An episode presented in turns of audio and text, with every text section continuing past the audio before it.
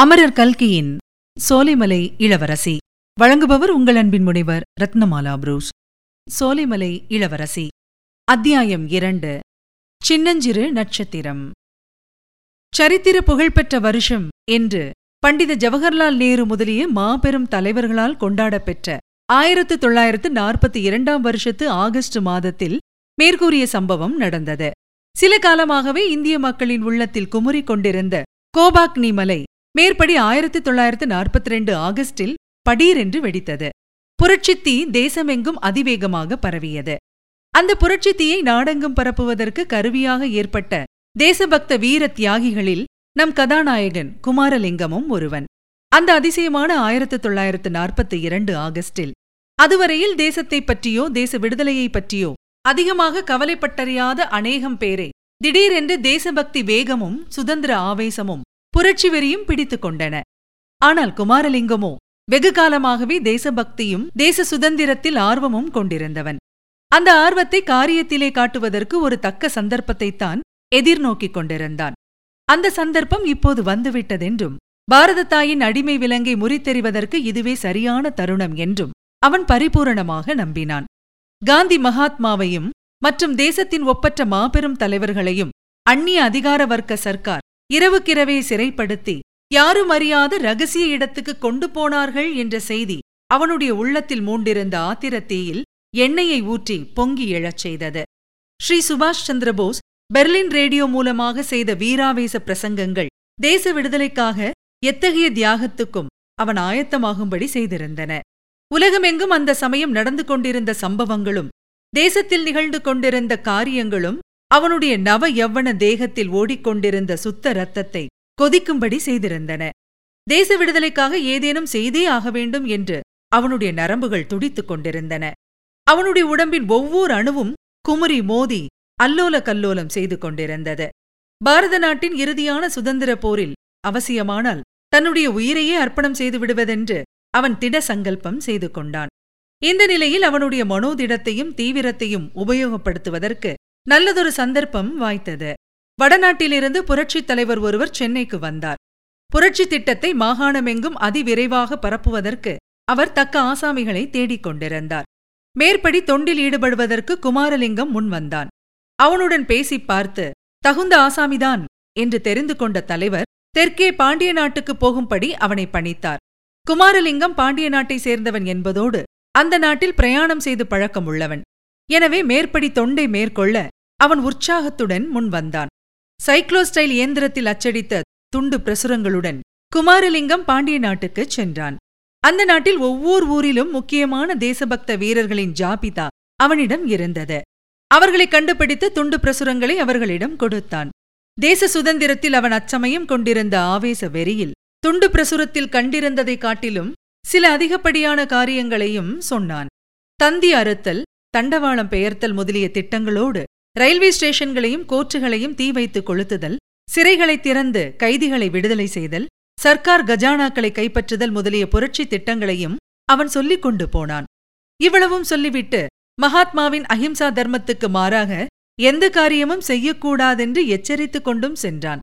இப்படி அவன் புயல் காற்றின் வேகத்தில் ஊர் ஊராக பிரயாணம் செய்து கொண்டிருந்த போது ஓர் ஊரில் அவனை கைது செய்யும்படி போலீஸ் உத்தியோகஸ்தர்களுக்கு சென்னையிலிருந்து உத்தரவு வந்திருந்தது என்பதை தெரிந்து கொண்டான். கைதியாவதற்கு முன்னால் தேச விடுதலைக்காக பிரமாதமான காரியம் ஒன்று செய்ய வேண்டும் என்று அவன் தீர்மானித்தான். பொதுக்கூட்டம் போடக்கூடாதென்னும் தடை உத்தரவு அந்த ஊரில் அமுலில் இருந்தது. அந்த உத்தரவை மீறி பொதுக்கூட்டம் நடத்த ஏற்பாடு செய்தான். அந்த கூட்டத்தில் தேசபக்தி ஆவேசமும் சுதந்திர வெறியும் ததும்பிய பிரசங்கம் ஒன்று செய்தான். பாரத தாயின் அடிமை விலங்கை தகர்க்கும் காலம் வந்துவிட்டது. இதுதான் சமயம். ஆறிலும் சாவு நூறிலும் சாவு. கிளம்புங்கள் உடனே. இந்த ஊர் சிறையில் சில தேசபக்தர்கள் இருப்பதாக கேள்விப்படுகிறேன். சிறைக்கதவை உடைத்து அவர்களை விடுதலை செய்யுங்கள். தாலுகா கச்சேரியையும் கஜானாவையும் கைப்பற்றுங்கள். வெளியூர்களிலிருந்து போலீசார் வராதபடி தந்தி கம்பிகளை அறுத்து விடுங்கள்.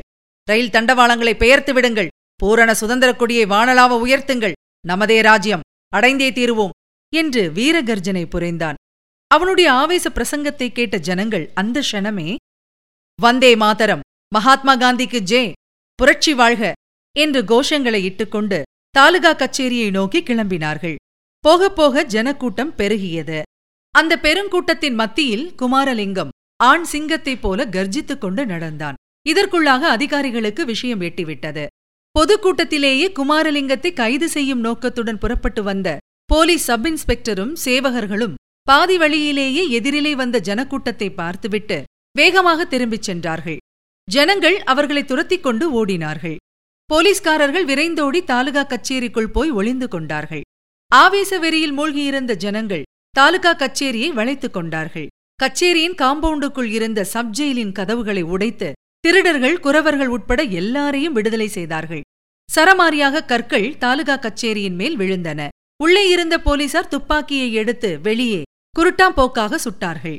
இரண்டொருவர் காயமடைந்து விழவும் ஜனங்களின் கோபாவேச வெறி அதிகமாயிற்று. தாலுகா கச்சேரி கட்டிடத்தில் தீ வைப்பதற்கு முயன்றார்கள்.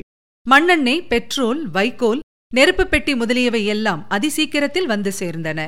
இந்த ஏற்பாடுகளை பார்த்ததும் உள்ளே இருந்த போலீசார் வெளியேறிச் செல்ல முயன்றார்கள். துப்பாக்கியால் சுட்டுக்கொண்டே வெளியில் வந்தார்கள். துரதிர்ஷ்டவசமாக அவர்களிடம் துப்பாக்கிகள் இரண்டே இரண்டுதான் இருந்தன. தோட்டாக்களும் குறைவாக இருந்தன. இரண்டு மூன்று தடவை சுட்டதும் தோட்டாக்கள் தீர்ந்து போயின. சுட ஆரம்பித்ததும் சற்று விலகிப்போன ஜனக்கூட்டம் தோட்டா தீர்ந்துவிட்டது என்பதை அறிந்ததும் திரும்பி வந்து போலீசாரை சூழ்ந்து கொண்டு தாக்கியது. இன்னது செய்கிறோம் அதனுடைய பலன் இன்னது என்று தெரியாமல் ஜனக்கூட்டம் மூர்க்கமாக தாக்கியதன் பலனாக இரண்டு போலீசார் உயிரிழந்து விழுந்தனர். இதற்குள்ளே பெரிய உத்தியோகஸ்தர்களுக்கு தகவல் கிடைத்தது. போலீஸ் டெப்யூட்டி சூப்பரிண்டென்டென்டும் பல போலீஸ் ஜவான்களும் பயங்கரமான ஹூங்கார சத்தங்களை இட்டுக்கொண்டு விரைந்து வந்தார்கள். அவ்வளவுதான். ஓடு ஓடு என்று ஒரு குரல் கேட்டது. ஜனங்கள் நாலா பக்கமும் விழுந்தடித்து ஓடினார்கள். புதிதாக வந்த போலீசார் அவர்களை துரத்தி அடித்தார்கள். ஒரே அல்லோல கல்லோலமாய் போய்விட்டது. வெகு துரிதமாக நடந்த இவ்வளவு காரியங்களையும் குமாரலிங்கம் பார்த்து கொண்டிருந்தான். போலீஸ்காரர் இருவர் உயிரிழந்து விழுவதையும் பார்த்தான். தூரத்திலே பெரிய போலீஸ் படை வருவதையும் ஜனங்கள் சிதறி ஓடுவதையும் கவனித்தான். சற்று நேரம் திகைத்து நின்றான். பிறகு மனத்தை திடப்படுத்திக் கொண்டு மற்ற எல்லாரையும் போல் அவனும் ஓட்டம் பிடித்தான். தான் அங்கு நின்றால் கட்டாயம் தன்னை கைது செய்து விடுவார்கள். போலீசார் இருவர் இறந்ததற்காக தன்மீது கொலை குற்றம் சாட்டினாலும் சாற்றுவார்கள். சப் ஜெயிலில் வைத்து கொடுமை செய்வார்கள். போலீசாரிடம் சிக்கிக் கொள்வதற்கு முன்னால் தேசத்துக்காக எவ்வளவு காரியம் செய்யலாமோ அவ்வளவும் செய்துவிட வேண்டும். இன்னும் சில நாள் தலைமறைவாக இருந்து வேலை செய்தால் ஒருவேளை தேசமெல்லாம் நடக்கும் மகத்தான புரட்சி இயக்கம் வெற்றி பெற்று தேசம் சுதந்திரம் அடைந்தாலும் அடைந்துவிடும். அதை கண்ணால் பார்க்காமல் அவசரப்பட்டு தூக்குமேடைக்கு போவதால் என்ன லாபம்? எப்படியும் இந்த சமயம் ஓடி தப்பித்துக் கொள்வதுதான் சரி. மின்னல் மின்னுகிற நேரத்தில் இவ்வளவு யோசனைகளும் குமாரலிங்கத்தின் மனத்தில் தோன்றி மறைந்தன. முடிவாக அவன் உள்ளம் செய்த தீர்மானத்தை கால்கள் உடனே நிறைவேற்றி வைக்க ஆரம்பித்தன. சந்து பொந்துகளில் புகுந்து விரைந்து ஓடினான். கொஞ்ச நேரத்துக்கெல்லாம் அந்த பட்டணத்தின் எல்லையை கடந்து பட்டணத்தை சுற்றியிருந்த புன்சை காடுகளில் புகுந்தான். பொழுது விடுவதற்குள்ளே ஒரு பத்திரமான இடத்தை அடைந்துவிட வேண்டுமென்று தீர்மானித்து விரைவாகச் சென்றான். இரவு வேளையில் வழி கண்டுபிடிக்க முடியாமலும் திக்கு திசை தெரியாமலும் போய்க் கொண்டிருந்த போது அதிர்ஷ்டவசமாக ரயில் பாதை அகப்பட்டது. ரயில் பாதையோடு அவன் கொஞ்ச தூரம் நடந்து சென்ற பிறகு நாம் ஆரம்பத்தில் பார்த்தபடி மொட்டைப்பாறையின் வளைவை அடைந்தான். அச்சமயம் ரயில் வருவதை பார்த்ததும் தேசத்தின் சுதந்திரத்துக்காக இன்னும் ஒரு பிரமாதமான காரியம் ஏன் செய்யக்கூடாது என்ற எண்ணம் மின்னலைப் போல் உதித்தது. உடனே அதை நிறைவேற்ற ஆரம்பித்தான். ஆனால் அவனுடைய வேலை வெற்றியடையாமல் போனதையும் அதன் பலனாக அவன் உள்ளத்தில் ஏற்பட்ட அதிருப்தியையும் மேலே பார்த்தோம். இரவில் செல்லும் ரயிலின் அழகிய தீப அலங்கார காட்சி மறைந்ததும் மறுபடியும் நாலாபுரமும் காரிருள் வந்து மூடிக்கொண்டது. குமாரலிங்கம் அப்போது நின்ற இடத்திலிருந்து ரயில்வே ஸ்டேஷன் தெரியாதபடி கரிய பாறை மறைத்துக் கொண்டிருந்தது. எனவே நாலா பக்கமும் ஒரே அந்தகாரந்தான் வெளியில் இருந்தது போலவே குமாரலிங்கத்தின் உள்ளத்தையும் இருள் மூடியிருந்தது. திக்கு திசை தெரியாத இருட்டிலே என்ன செய்வது? எந்த பக்கம் போவது? என்று தெரியாமல் அவன் மனம் மிகவும் திகைத்தது. அவனுடைய வருங்கால வாழ்க்கை அப்படி இருள் சூழ்ந்ததா இருக்குமோ என்ற எண்ணம் ஒரு கணம் அவன் மனத்தில் தோன்றியபோது அதுவரையில் எத்தனையோ ஆபத்தான நிலைமைகளிலும் அவன் உணர்ந்தறியாத ஒரு வித திகில் அவன் நெஞ்சில் உண்டாயிற்று. இருதயம் படபடவென்று அடித்துக் கொண்டது. நின்று கொண்டிருக்கும் போதே அவன் கால்கள் விடவிடவென்று நடுங்கின. அடுத்த கணத்தில் அடியோடு பலமிழந்து நினைவிழந்து அவன் கீழே விழுந்திருப்பான். நல்ல வேளையாக அச்சமயம் குபீர் என்று வீசிய குளிர்ந்த காற்றினால் அவன் உடம்பெல்லாம் சிலிர்த்தது. ஒரு பெரும் பிரயத்தனம் செய்து இம்மாதிரி கோழைத்தனத்துக்கு சற்றும் இடம் கொடுக்கக்கூடாது என்று மனத்தில் திடசங்கல்பம் செய்து கொண்டான். இருதயத்தின் படபடப்பும் கால்களின் நடுக்கமும் ஏக காலத்தில் நின்றன. மறுபடியும் ஒரு தடவை நாலா பக்கமும் கூர்ந்து கவனமாக பார்த்தான். எந்த பக்கம் போகலாம்? என்ற எண்ணத்துடனேதான். சிறிது நேரம் அப்படி உற்று பார்த்த பிறகு மேற்கே வெகு தூரத்தில் அடிவானத்துக் கரையில் ஒரு சின்னஞ்சிறு நட்சத்திரம் அவன் கண்ணுக்கு தெரிந்தது. மினுக் மினுக் என்று மின்னிய அந்த நட்சத்திரத்தில் ஏதோ கவர்ச்சி இருந்தது. அதையே வெகுநேரம் உற்று பார்த்துக் கொண்டிருந்தான். சற்று முன்னால் ரயில்வே ஸ்டேஷன் கைகாட்டி விளக்கை நட்சத்திரமோ என்று எண்ணி ஏமாந்தது அவன் நினைவுக்கு வந்தது. இதுவும் அம்மாதிரி ஏமாற்றம்தானா இல்லை இல்லை. அந்த கைகாட்டியின் சிவப்பு விளக்கு அவனை பயமுறுத்தி தடுத்து நிறுத்தியது. இந்த கோமேதக வர்ண நட்சத்திரமோ அவனை கைகாட்டி அழைத்தது. ஆம் இதுவும் உண்மையில் நட்சத்திரமில்லைதான் சோலைமலை மீதுள்ள முருகன் கோயிலில் ஏற்றி வைத்து இரவு பகல் அணையாமல் காப்பாற்றப்படும் தீபம் அது. அந்த அமர தீபந்தான் தன்னை பரிவுடன் அழைக்கிறது என்று அறிந்து கொண்டான். சோலைமலைக்கும் அந்த மலை மீதிருக்கும் முருகன் கோயிலுக்கும் ஏற்கனவே குமாரலிங்கம் போயிருக்கிறான். அந்த மலையின் அடிவாரத்திலுள்ள பாழடைந்த கோட்டையையும் பார்த்திருக்கிறான். சோலைமலை காட்டிலும் அதன் அடிவாரத்து கோட்டையிலும் மலைக்கு அப்பாலுள்ள பள்ளத்தாக்கிலும் ஒளிந்து கொண்டிருக்க வசதியான பல இடங்கள் இருக்கின்றன. இன்னும் சில காலத்துக்கு அந்த மலை பிரதேசம்தான் தனக்கு சரியான இடம். முருகப்பெருமானுக்கு தன்னிடமுள்ள கருணைதான் அந்த அமர தீபமாக ஒளிர்ந்து தன்னை அவ்விடம் வரும்படி அழைக்கிறது. தேச விடுதலைத் தொண்டில் ஈடுபட்ட தன்னை பிரிட்டிஷ் போலீசாரிடம் காட்டிக் கொடுப்பதற்கு கடவுளே இஷ்டப்படவில்லை போலும் அதனாலே தான் உள்ளம் சோர்ந்து உடல் தளர்ந்து போய் நின்ற தன் கண் முன்னால் அந்த சோலைமலை முருகன் கோயில் தீபம் தெரிந்திருக்கிறது. தான் வேறு வழியாக அந்த கரிய செங்குத்தான பாறைக்கு பின்புறமாக சென்றிருந்தால் அந்த சோலைமலை தீபத்தை பார்த்திருக்க முடியாதல்லவா? சில காலம் அந்த மலைப்பிரதேசத்தில் நாம் மறைந்திருக்க வேண்டுமென்பது முருகனுடைய சித்தமாக இருக்க வேண்டும். இவ்வித முடிவு கட்டிய குமாரலிங்கம் சோலைமலை அமர தீபத்தை குறியாக வைத்துக்கொண்டு நடக்கத் தொடங்கினான்.